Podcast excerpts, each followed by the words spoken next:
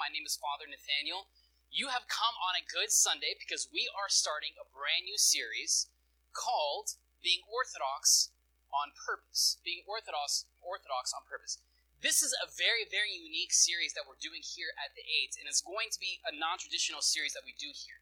Because this is basically our membership group for those who are wanting to dive deeper into St. Mark Church and into the ancient faith this is your membership group catechesis class for those who are wanting to dive deeper. So, half of this journey over the next five weeks involves the eight of hearing what we're going to talk about. The other half is the discussion that you will have in your life group. Doesn't mean you're not going to benefit from here, but there's kind of two components you can dive deeper into your life group. But before we kind of dive into this brand new series called Becoming Orthodox on Purpose, I would love to talk about burgers. This is a burger. This is a burger. But this is also a burger. If I told you both were $5, which burger would you choose? You would obviously choose the, the, the good looking one. Both are burgers, both are $5, but one is the organic, cage free, not, you know, whatever whatever, non GMO, all that good stuff, is that burger on the right. What we are going to be doing on this five week journey is finding the fullness of our appetite, is the fullness of our appetite. All of us are curious for wanting more out of life. All of us are curious about the existence of life, the existence of God, the existence of Christianity. All of us are curious about that. But as we continue on this journey, we are going for the real deal. We're going for the we're going for the big burger. Because at the end of the day, there, there's, there, there is Christianity for sure, and all of us are following our Savior, Jesus Christ. But our approach to it is looking at the pre denominational faith of Christianity. What did Jesus tell those 12 guys, which we have recorded in Scripture? But what happened after that? What happened after that? What did Christianity look like in the year 30, in the year 60, in the year 300, in the year 800? What, what, did Christianity look like? Is what we're doing now look any does it resemble that early Christianity? If I'm going to follow Jesus, let me do it to the fullness. Let me do it to the fullness. Let me get the real deal. Let me get the full burger. That being said, not in any shape or form are we saying anything about the other burger. Not in a judgmental way at all. So I want you to understand that we take pride that we got the, both of five dollars and you choose the one on the right. That's great. But in no shape or form do we say anything about the burger on the left. Not at all. So I'm just showing, only what I'm doing is just showing the beauty of the ancient faith, the beauty of not of Orthodox as a denomination, the beauty of this pre-denominational church that we call the Orthodox Church. So as we continue on this journey, or as we start this journey, I should say, think about it as us going from who is God, why Jesus, so Christianity as a whole. Then as the as the series progresses, why Orthodox Christianity. And then it's going to end in your life group talking about what does it mean to be an Orthodox, a Coptic Orthodox Christian at St. Mark Church. So we're starting at a high level. Why Jesus? Why should I care? From this level, why Orthodox Christianity? And then ending on what does it mean to be a Coptic Orthodox Christian at St. Mark Church? Our, our first talk is going to be split into four acts. So I want you to look at this as four acts. The first act is God's will. So we're going to jump into the record that we have written by a, a Jewish man named Moses as he records the, the earliest record that we have of humanity.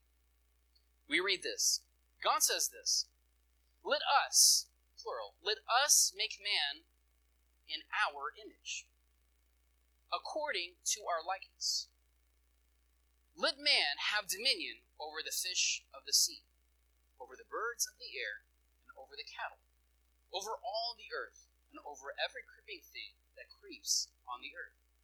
So God created man in his own image. In the image of God, he created him. Male and female, he created. We have the earliest record of, of, of God. He's talking in plural, which we'll explain in a little bit. He's saying let us make man in our image, in our likeness. I want to create a creation that, that A has dominion over all of creation. Like I, I want him to enjoy everything I'm making. I want to create like mountains like this. I want to create flowers like this. I want to create tons of flowers like this. I want I want butterflies. I want ants. I want I want all of this for man to enjoy. But at the end of the day, everything that I create is for for all of that to reflect who I am. I want all of creation to reflect who I am. But he says, my prized possession out of all my creation is man. And man, you got a, a, you have a divine responsibility that I want you to have dominion. I want you to be the CEO. I want you to kind of be the bishop. I want you to be the overseer of this creation. I kind of want you to be the manager. I'm the owner here. Don't forget that. But you are the manager. And I'm putting you on the clock to manage what I have given you for you to enjoy. The very first line that we just read, it says, Let us make man. Us being the three persons of God. Maybe we've heard of Father, Son, and Holy Spirit, but how they are three persons. But we have from the earliest record that it is three persons of God, and we'll dive into deep, that detail later on throughout the series, saying, Let us make man in our image, in our likeness. Image and likeness, what's the difference? Why in the world are we using both words? Let me just say this. Throughout the early centuries of Christianity, there is various interpretations of that phrase, image and likeness. There's various interpretations. But one that I would like to highlight is one where it describes image being. Actually, let me give you this example LeBron James. Everyone knows LeBron James. If you don't, he's the next Michael Jordan. Anyway, LeBron James has a son that uh, actually it's, it's very interesting to see. He might be the first NBA player to play in the NBA with his son as two as two athletes playing in the NBA at the same time. So his son, Bronny, is super good at basketball, just like his dad. Because he has the same genetic makeup as his dad, that makes him really good. But just because he has, he's, I think he's still in high school, but just because he has the same genetic makeup as his dad, does that equip him? Does that automatically make him just as great as his dad in basketball? No. He has the genetic makeup to be successful, to be the greatest basketball player just like his dad. But that doesn't necessarily, you can't just say he's going to be just like his dad. No, he has the same genetic makeup, doesn't mean he's going to reach it. We are made in God's image.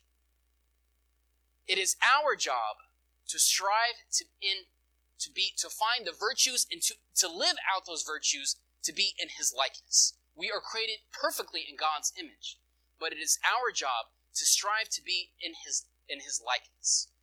What do I mean by that? You know that you shouldn't lie. You know that you shouldn't lust. You know that because it's embedded in you in God's image. His reflection of God is embedded in in you, and you know that. But for me to, to strive toward Him, which is my entire life process, is to get there, to reach that fullness of life that I'm designed to be, that is me striving toward His likeness. I'm equipped to get there 100%. I'm equipped to get there because He is our Father. He's not leaving us abandoned. But it's my job to, to use that and to utilize that, not just say, yeah, yeah, yeah, I should be a good person. Okay, how can I live out God's love to others? How can I show love to that annoying jerk at work? How can I execute submission in my marriage? How can I live that out? Once I live that life intentionally, this is what is allowing me to reach his likeness. Act 1 is this. Uh, let me let me let's continue to read. Then God blessed them, Adam and Eve, and God said to them, be fruitful and multiply. Fill the earth and subdue it. Have dominion. Be the CEO. Be the manager over the fish of the sea, over the birds of the air, and over every living thing that moves on the earth. And God said, See, I have given you every herb that yields seed, which is on the face of all the earth, and every tree whose fruit yields seed. To you it shall be for food. Also to every beast of the earth, to every bird of the air, to everything that creeps on the earth, and which there is life, I have given every green herb for food. And it was so. Out of God's respect for man and out of his freedom for, to, to, that he gave man, he says, You are the manager. You have a responsibility. You have a divine responsibility to take care of creation, to take care of planet Earth. But you, as being the, the reflection of me, made in my image and in my likeness, you you are the best, man. You you are my prized possession. Out of all the ten thousand things you see me create, like you're you're the you're the crown of that of, of all of creation. But you have a divine responsibility to oversee all this. End of Act 1 is this the Holy Trinity's will, Father, Son, and Holy Spirit, is for man to live with God forever. The Holy Trinity's will is for man to live with God. God, out of his love, says, I'm giving you freedom to do as you wish, but I, I, I want you to live with me forever. Like, that, that's my ultimate desire, is for us to have that intimacy and vulnerability and, and, and union together. That's my desire. Is us three, you, Adam, you, Eve, me, like, we can have the best. We can have the best. Every single day will be the best in the Garden of Eden. It can be the best. This is my desire. The Holy Trinity's will, God the Father, God the Son, and God the Holy Spirit, is for man to live with God forever. As you know, comes Act 2. That was God's will. But then man said, I mean, it's, that's all great, God and everything, but like, I think you might have forgotten some things. I think, I think I, I, I got it from here, God. Then the Lord God took the man and put him in the Garden of Eden to tend and to keep it. Then the Lord God commanded the man, saying, Of every tree of the garden you may freely eat, but of the tree of the knowledge of good and evil you shall not eat, for in the day that you eat of it, you shall surely die. God is saying, everything is for you to enjoy. I, I, I love you. Like, you're my child. Like, I want this to work. Everything is for you to enjoy. I'm giving you freedom out of my respect for you. But just one simple rule. Like, there, there, some early Christians say that, that they would get to the tree of life, but not yet. So God says, just hold off on that tree. Don't go to that tree. If you do, I, I promise you, it's going to lead to death. You don't, you won't understand right now, but you have to take my word. Everything else is for you to enjoy. Like Adam, just look at, oh, look, you have 600 trees around that one tree. I'm telling you, just that one tree. Don't. It's not for you right now. So just enjoy everything else. But I'm giving you this one simple rule: just don't touch it. Just don't touch it. When we say that God loves us, when we say God loves us, like, yeah, yeah, yeah, Jesus loves me. Yes, I know, for the Bible tells me so. And we kind of like, yeah, yeah, yeah, God loves me. And we just ended at that. The actual word, when we say that God loves us, like, there's different types of love. Like, for me to say, I love the NBA season starting, or I love my wife, or I love God, I'm using love for everything. But the way how I love the NBA is different than how I love my wife, hopefully. And it's different than how I love God. It's the same term that we use, in, in the original Greek, it's a different term depending on what I'm talking about. So when God says that I love my creation, I love you, that love, this divine love, which the, the, the, the formal Greek word is agape, love. This love is an unconditional love that requires nothing in return. And in that love, that, that, that epitome of love, is free will. Is free will. God saying, you can do as you wish. I'm telling you, death, this tree. Life, you with me. Simple as that. I'm not making complicated. You you have the free will to do as you wish. You're uh, you're a big boy. I'm not to hold your hand and, and say you have to do this. You got to do. Don't. I'm telling you. Here are the rules. It's clear. Capiche? It's up to you. God gave man free will out of his love. But I put in this because sometimes we have become numb out of his love, out of his respect gave him free will. You choose. It is up to you. I've equipped you to fully. You, I've equipped. You're reflection of my image. You are you. You are designed in my image. Now I want you to strive to continue to be in my uh, in my likeness. It is up to you. Out of out of His respect for us comes Act three, the sentence of death. So God drove out the man, and He placed cherubim which is like a heavenly being, at the east of the Garden of Eden, and a flaming sword which turned every way to guard the way to the tree of life. So the part that we miss is is, is Adam said, "Ah, man, I got this." Eve said, "I got this, man." I'm like, eh, this, this tree looks, looks like the rest of the trees. I, am sure God like made a mistake. It's okay. He still loves us. So you know what? I, am sure he didn't really mean like you know maybe he'll just put his time out for a little bit. It's okay. I'll I'll eat of this tree. They ate of this tree because they thought they got it. They got it. They thought their logic was above their creator's logic. So they did what they thought was okay. So God drove them out. And he says, I have to place uh, one of my assistants in front of this tree and get you out of the garden.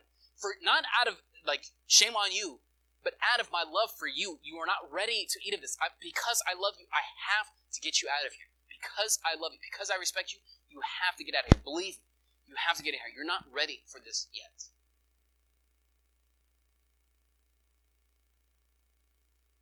Man's will led to sin and death. Man's will led to sin and death. Ever since early Christianity, Christians would always get together in a room just like this, and they would break bread, which we know as, as, as interpreted being the liturgy, with them celebrating the Eucharist. And this was a practice every Christian did throughout all the early centuries. In our Coptic tradition, we say these words in our liturgy that death entered into the world through the envy of the devil. Death entered into the world through the jealousy of the devil.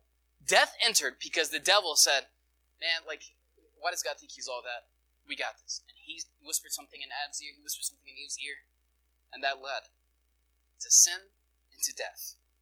But a lot of us think like, yes, yeah, sin is bad, no sin, and we, we just know sin is bad. And that's all. That's our interpretation of sin. Sin. What is sin? Something not good. God doesn't know what is a sin. Well, what, what is the actual root word of the word sin? The root word of the of the of the root word of the word sin is hamartia, which is this in Greek: missing the mark. Missing the mark. When I sin, when you sin, shift your, the, the, the way you look at it of saying, I am missing the mark. I am missing the mark. What is the mark? What's the bullseye? The man that is the fullness of God and the man that is the fullness of humanity. All put together as one. This is the bullseye. So anytime my pride allows me to do this, missing the mark. Anytime my anger, ah, why did, like, and I and I lash out against somebody, my spouse, whatever, I'm missing the mark. Anytime I say, I got this, I don't need anybody else to tell me what to do, I know what I'm doing, I'm missing the mark. Sin is missing the mark of the bullseye. Man's will led to sin and death. And sin is missing the mark. The mark that the bullseye that Adam and Eve were designed to hit was being one with God. But they said, man, I got this. I can do what I, I know what I'm doing. Their pride, them saying they're bigger than God, is them missing the mark. And that thought grew as a little seed because they heard something else from someone else, from the devil, led to death, to sin. Now we have a dilemma. Now we have a dilemma. God loves his creation beyond belief and wants the best from it and wants to be one with them. But out of his respect for them, he had to say, You can do as you wish. Like, you, you, you, you chose this path. You, you chose the path for yourself. I didn't want you to, and, I, and it breaks my heart to see you do this. But you are the one that chose that path for yourself. I give you one simple rule. So now we have a dilemma.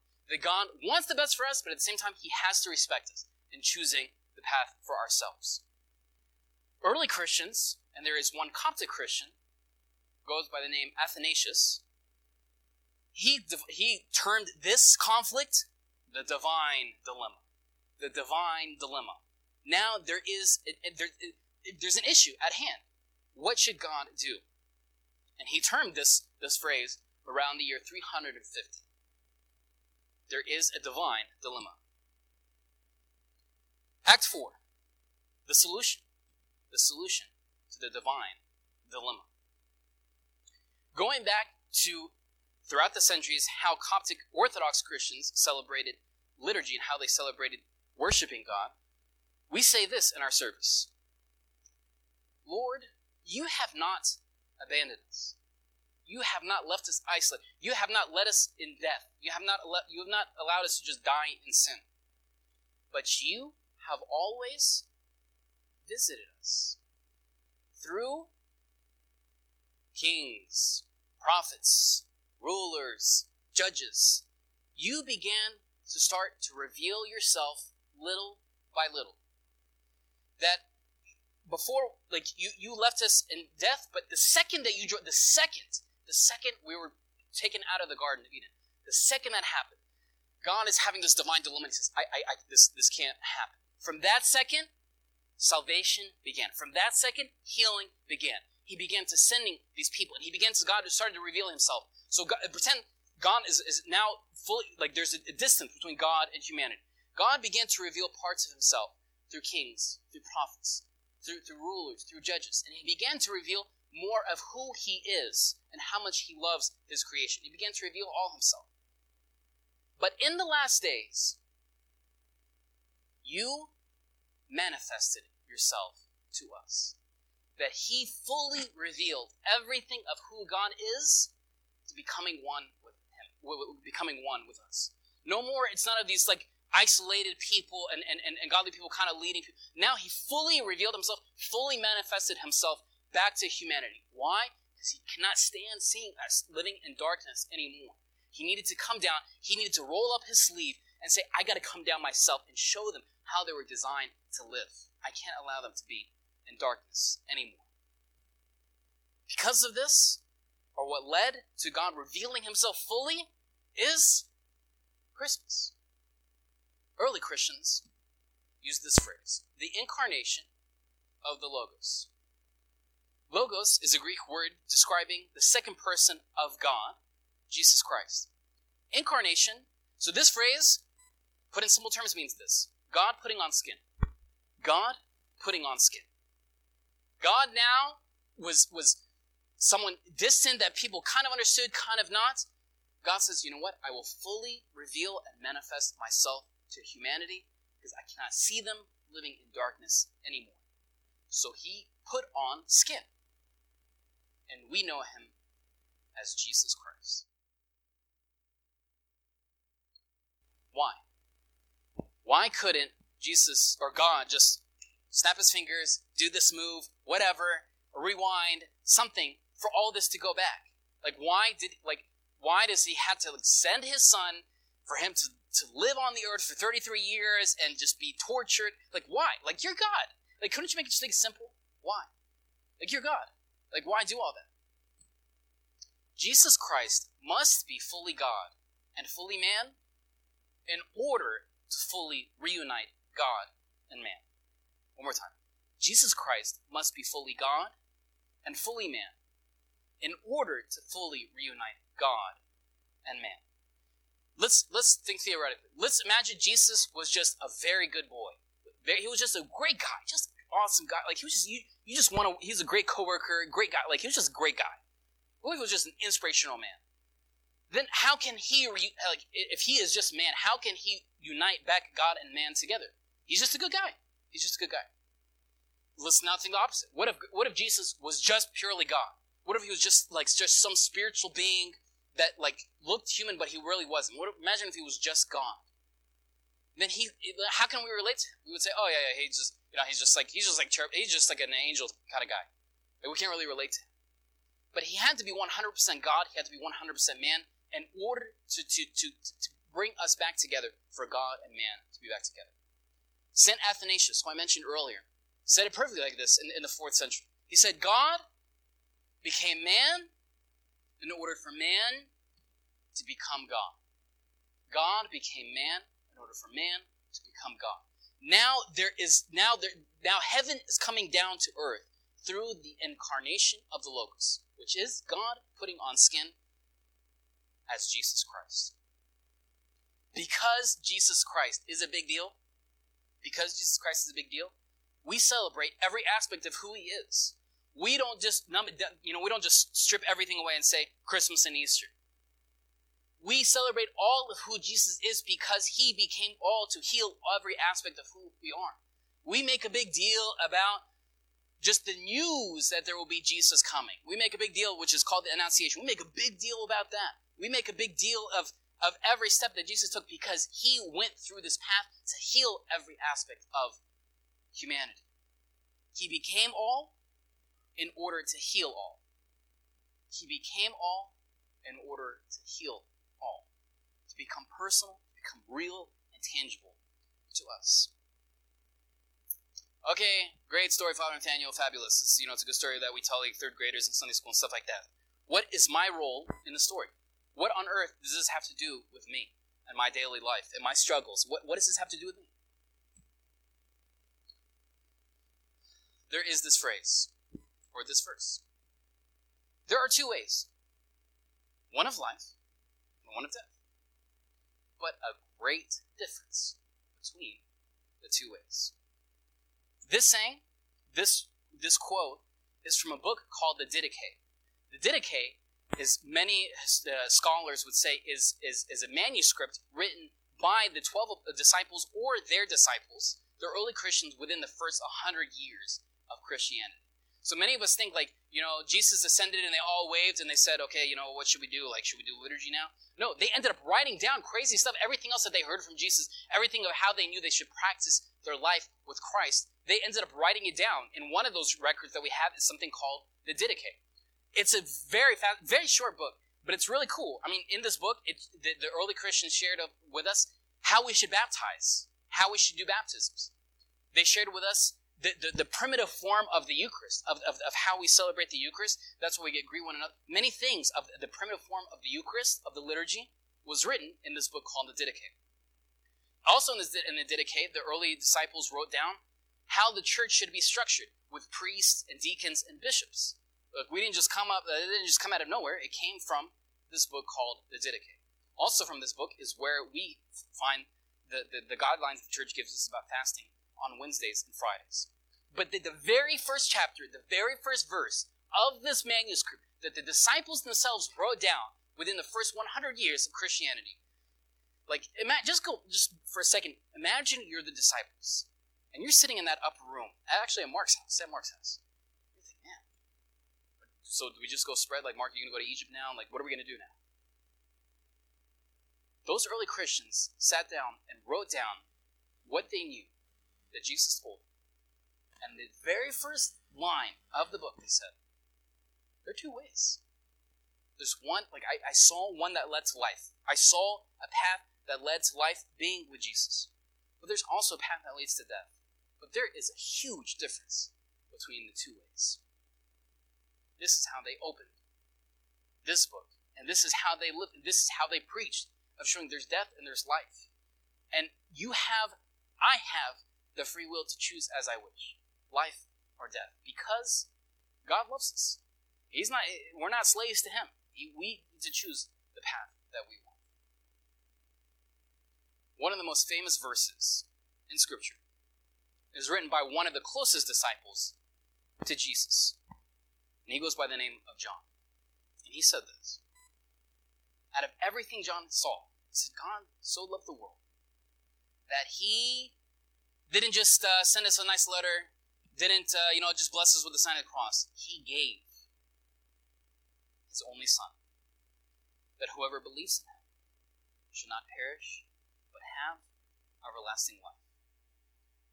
For God did not send his son into the world to condemn say, we're, we're horrible, and, and, and to judge us and to condemn us, but that the world, through him, might be healed. Why is Jesus a big deal?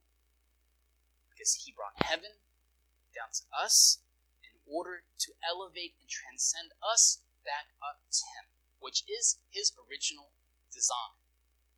But because of our pride, we decided to screw stand up for.